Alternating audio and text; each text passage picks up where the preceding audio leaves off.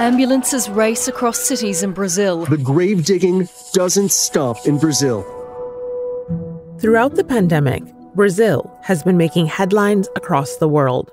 Brazil's death toll in the coronavirus pandemic surpassed 400,000. The largest country in Latin America, accounting for over 600,000 deaths so far. And many are blaming President Jair Bolsonaro for these deaths. From the beginning, President Jair Bolsonaro opposed a nationwide lockdown, blocked mask mandates and social distancing requirements, and denied the virus's gravity. Now, a Brazilian Senate committee has released a report recommending the president be indicted for nine crimes related to his handling of the coronavirus pandemic. Brazilian senators introducing a 1,200 page report investigating President Jair Bolsonaro's handling of the pandemic. Crimes against humanity, forging documents, incitement to crime. And the panel wants Mr. Bolsonaro to face nine charges over failing to control the virus. Will the Brazilian president meet the same fate as his predecessors and be impeached or even jailed? I'm Malika Bilal, and this is The Take.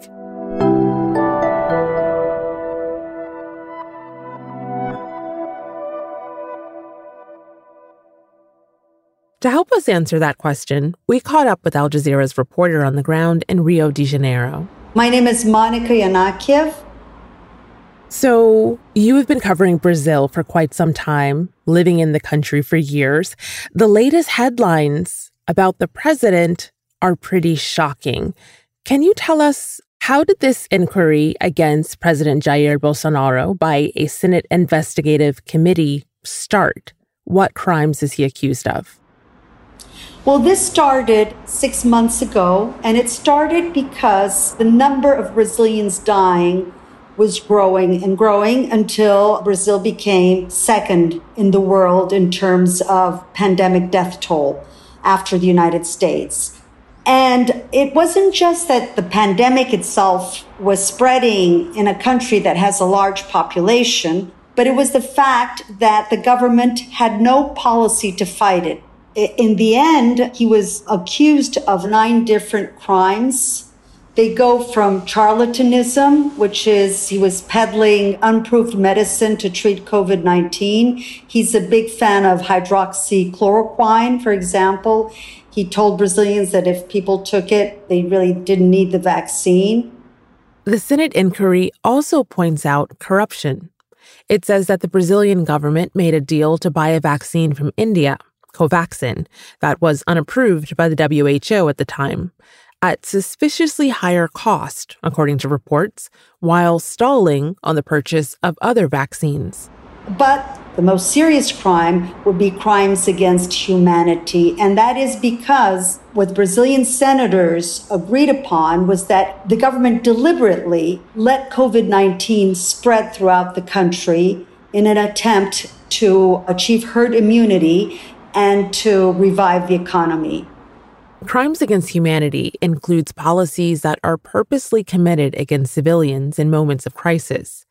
And the panel in the Brazilian Senate called for the charges because they believe the president's words and actions live up to that definition.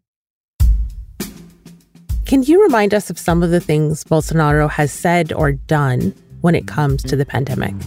So Bolsonaro has always made the headlines for comments that showed not only no empathy whatsoever, but they were pretty shocking. It started out with him saying that this disease wasn't serious. Não precisaria me preocupar. It was a little flu. Muito acometido de uma gripezinha. He also, when reporters were insisting and saying, you know, all these people are dying, why is nobody doing anything? And he said, So what? What do you want me to do? My middle name is Messiah, but I can't do miracles. When it came to vaccinating, the pharmaceutical company Pfizer had sent emails to Brazil offering vaccines. Many of them went unanswered. And what Bolsonaro tried to justify was that Pfizer, in the contract, it waived responsibilities on any side effects of these vaccines. Por qualquer efeito colateral. Well, he said, you know, what they're basically saying is that you may become an, an alligator if you take the vaccine. Uh, a man may end up having a very feminine voice. A woman may end up growing beards, and they're not responsible for that. The alligator part obviously was seen as a joke. But what does affect people is thinking that somehow a vaccine may affect your sexual drive, gender related issues. That in Brazil does have an effect. Well, you know, it made a lot of people think twice about having the vaccine. And then, last but not least, the president still went on social media and posted a video where he said that people in the UK that had taken two doses of a vaccine had been more predisposed to catching AIDS than others. 15 days after the second dose. They are developing the immunodeficiency syndrome faster than what was expected. The president's claim was untrue, but HIV AIDS carries a lot of stigma in Brazil. YouTube and Facebook took down the president's video hours after he published it. All of this is despite the fact that Bolsonaro himself was diagnosed with COVID 19 last year. His symptoms were mild. Just recently in October, he said during an interview that he had decided not to get vaccinated. So he has been going around the world saying that he hasn't been vaccinated. And in New York, for the General Assembly, he went and he had a pizza outside because he couldn't go inside because he wasn't vaccinated. but for him, that's good. And for his supporters, it shows what a, a macho man he is. So you spoke to the president of the Senate COVID 19 panel. What did he tell you? So, Senator Omar Aziz, when they finally had the draft and they recommended that Bolsonaro be charged with these nine crimes, he said, Don't expect anything now because it's not like we're recommending that he be charged and he will be charged. The crimes of responsibility, which are one of these of, of the crimes that, that were recommended, this should be treated by Congress and he should be impeached. The other crimes, since he is a president, he's an elected official, they're taken to the attorney general, Brazil's attorney general, must look at them and must decide one by one what, what they're going to do. So they can't just sit on it. If the Attorney General does nothing, we'll go to the Supreme Court and also to the International Court of Justice at The Hague. We will continue to put pressure to make sure justice is done. He has 30 days to give an answer and say, I agree or I do not, and explain why. And the crimes against humanity would be something to be taken to the international court. But Monica says the likelihood of the president being charged is slim because he carries a lot of political influence. The attorney general was picked by Bolsonaro himself, and so his tendency would be not to rule against the president. But he can't just not do anything about it. Right. The impeachment, Bolsonaro has still support in the House of Representatives, and it is the president of the House of Representatives that must decide whether or not to accept an impeachment request. And he's a Bolsonaro ally. There are already 130 impeachment requests which have been sitting in, in the drawers until now. So it's not very likely that he will look at it so I want to make sure I got that right. 130 other requests for impeachment are sitting in a drawer someplace, not being looked at. Yeah. So even if this one was to be taken up, would it be first? Would it be last? What, what do you make of that? I think none of them would be accepted. They all accuse Bolsonaro basically of not being responsible for saving the lives of Brazilians or protecting Brazilians. Now, this is a political process. It's an impeachment like the United States. It's a political judgment. So it depends on lawmakers whether they're going to judge the president for whatever crime he has committed. And the way we see it now is there aren't enough votes in Congress to start this process. Now, things can always change, but so far, the outlook is that he will not be impeached. So, as part of this process, the Senate COVID 19 panel heard pretty chilling testimony from people who had lost loved ones due to COVID and also from health workers who are struggling with overflowing hospitals. So, can you tell me more about what happened there? The most chilling testimonies came at the very end. The boy at the funeral home said he had too many bodies to take care of. So we only managed to say a quick prayer for the man who taught us to be the women we are today.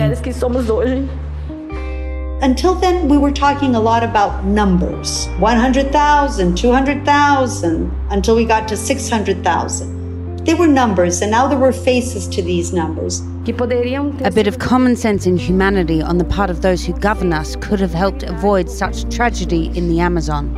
Another testimony is about this man. He's a taxi driver. His name is Márcio Antonio do Nascimento, and he became a symbol and I spoke to him over on several occasions. He lost his son. It was at the very beginning of the pandemic. The last time I saw Hugo, he was in a hospital bed. I waved at him, showing I was there for him. He waved back, but an hour later, he sent me a message on WhatsApp telling me that he was losing his strength. He would not make it.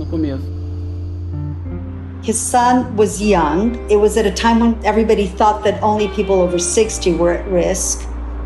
His son was healthy, there was nothing wrong. Then he got COVID himself and he was recovering. And meanwhile, Brazil was starting to reach the 100,000 dead. And this NGO, as a symbol of awareness, went to the beach, dug these graves, and put some crosses on them. It was a very dramatic picture. And Bolsonaro supporters would be running or jogging along the beach, would, would say, Oh, this is fake news. This is the media. The media is exaggerating everything. And one Bolsonaro supporter was very vocal about his anger at the media for reporting this and just went and started kicking down the crosses one by one. Wow. Marcio, the father who lost his son, was passing by and saw what was happening. So he started fixing the crosses. He just acted on the spur of the moment. He rushed over and he started picking them one by one. The Bolsonaro supporters started calling me a communist. I didn't even know what it meant. But I know I never want to turn into somebody who's unable to respect pain and loss. And then, when Brazil did reach the 100,000 dead, he was called to the second ceremony where they were going to release these red balloons. And he went there with a picture of his son. And I was there, and I'd see people pass, and they'd be saying, Oh, don't you trust the media? This is all an invention. Hmm. And he would go, he would get very angry. He'd get the picture of his son, shove it in the face of whoever was saying it, and say, Look, this is my son. Do you think he's an invention? He's dead and he's 25. Wow. During the inquiry, Marcio was invited to talk about his son in front of the Senate. This is what he said.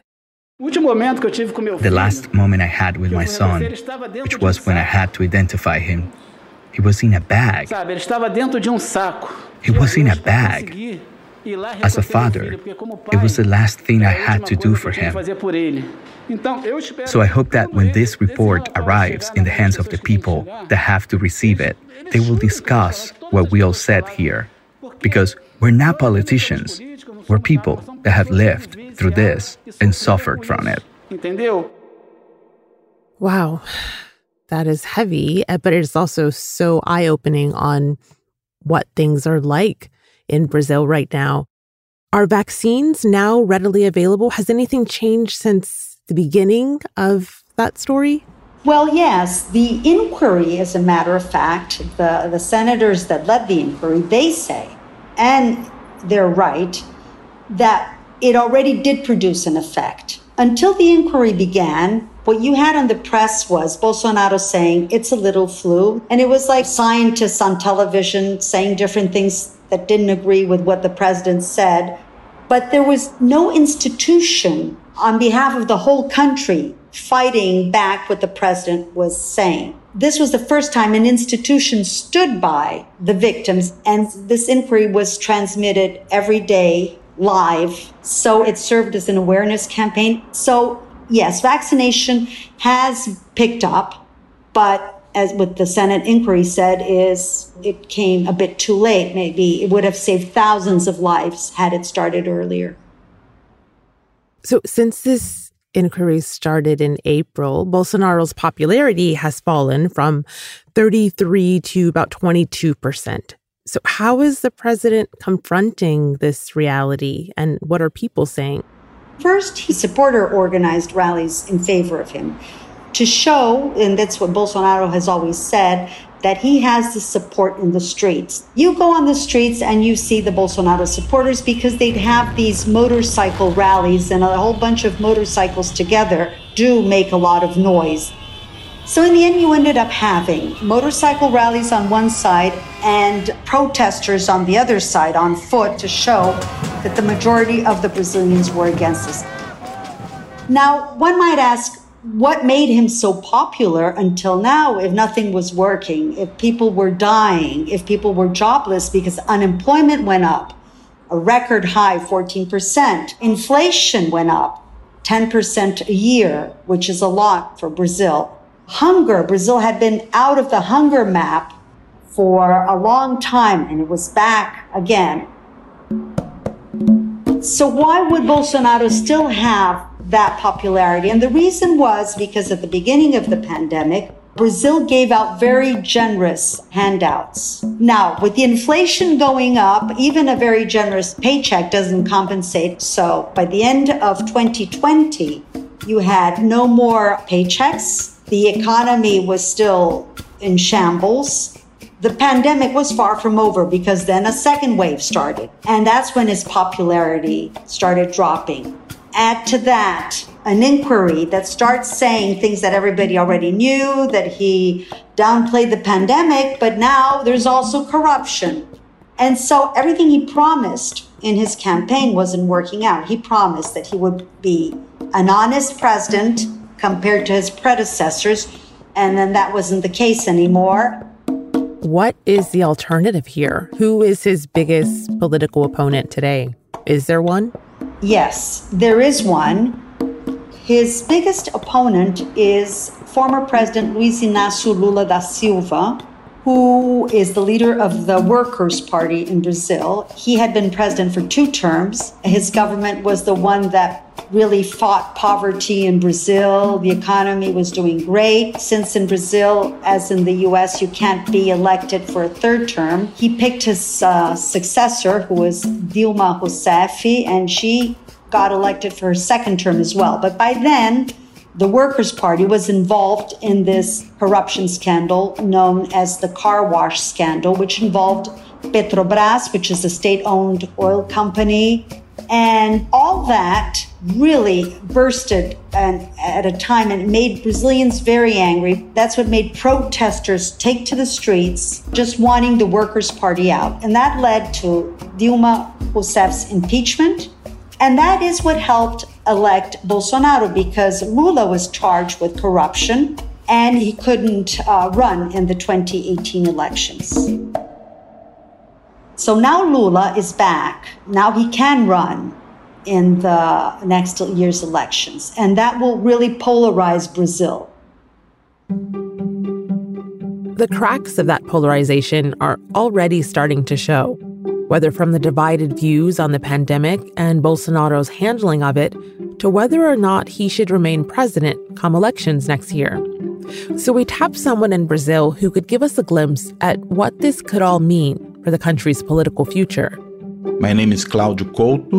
I'm a political scientist and I teach political science at the Getúlio Vargas Foundation in São Paulo. Claudio told us that if the elections occurred today, former President Lula da Silva would be elected. But the political landscape could be different next year, and many people in Brazil are looking for a different type of candidate. People are looking for what we call in Brazil a third way candidate. That is, a candidate that's not Lula or Bolsonaro. That's not the far right candidate that Bolsonaro is, neither the classical left wing candidate that Lula is. And so, some candidate in the center, right to the center, perhaps left to the center, but much more likely uh, a moderate right candidate. Polls show that perhaps 30% of the Brazilian voters they want to have a third way candidate. But the point is, we have the demand for such a candidate, but we don't have the supply for such a candidate. Claudio said that this candidate or candidates need to have a more center moderate position to become competition, and that so far, none of the other presidential hopefuls fall into that category. If these candidates are candidates from the center to the moderate right, that is, candidates that uh, have an appeal to voters who voted for Bolsonaro also for ideological reasons because they uh, agree with Bolsonaro right wing positions. And for Claudio, that candidate needs to be able to point out Bolsonaro's mistakes, like the mishandling of the pandemic and his inability to fight corruption any candidate who is capable of appointing that, showing that he would be a better candidate or she would be a better candidate, well, can present himself as a, a, better alternative. And so to obtain a part of Bolsonaro votes, the votes that he still has today, but perhaps he won't have next year. Monica, since the possibility of charges being filed against Bolsonaro seems to be pretty low, if he's not indicted, was this all for nothing? What's left for the thousands of families affected by the loss of loved ones due to the mishandling of the pandemic in Brazil? No, it was not for nothing. First of all, because it did speed up the vaccination. Second, because Bolsonaro isn't the only one that they recommend charges be brought against. There are two companies and over 70 people, former ministers, ministers that are now in the, in the government. All those people, the committee also recommended that they be charged for different crimes. And Bolsonaro, he may be reelected and he may not. And once he's not, he, he still has to respond to those charges. And it will no longer be with the attorney general. He'll just go to, uh, to the regular judiciary system. So, yes, it does have consequences. First, because it raised awareness. Also, it did stop corruption schemes from prospering. Have you spoken to Marcio? Yes. What does this mean for him and for, for people like him? He thinks that something will come out of this. He says it also made people more conscious about voting. Don't just vote on anyone because you may end up with uh, Bolsonaro, like with that odd figure that nobody thought would be elected president, but did. So be more conscious next time you go to vote. And he thinks this inquiry, that's what it helped. And that's the take. This episode was produced by Ney Alvarez with Ruby Zaman, Negin Owliaei, Priyanka Tilve, Alexandra Locke, Amy Walters, and me, Malika Bilal. Alex Roldan is our sound designer. Aya Al Mileik is our engagement producer. Tom Fenton is our story editor, and Stacey Samuel is the Take's executive producer. Special thanks to Lorena Arroyo and Nayara Galarraga. We'll be back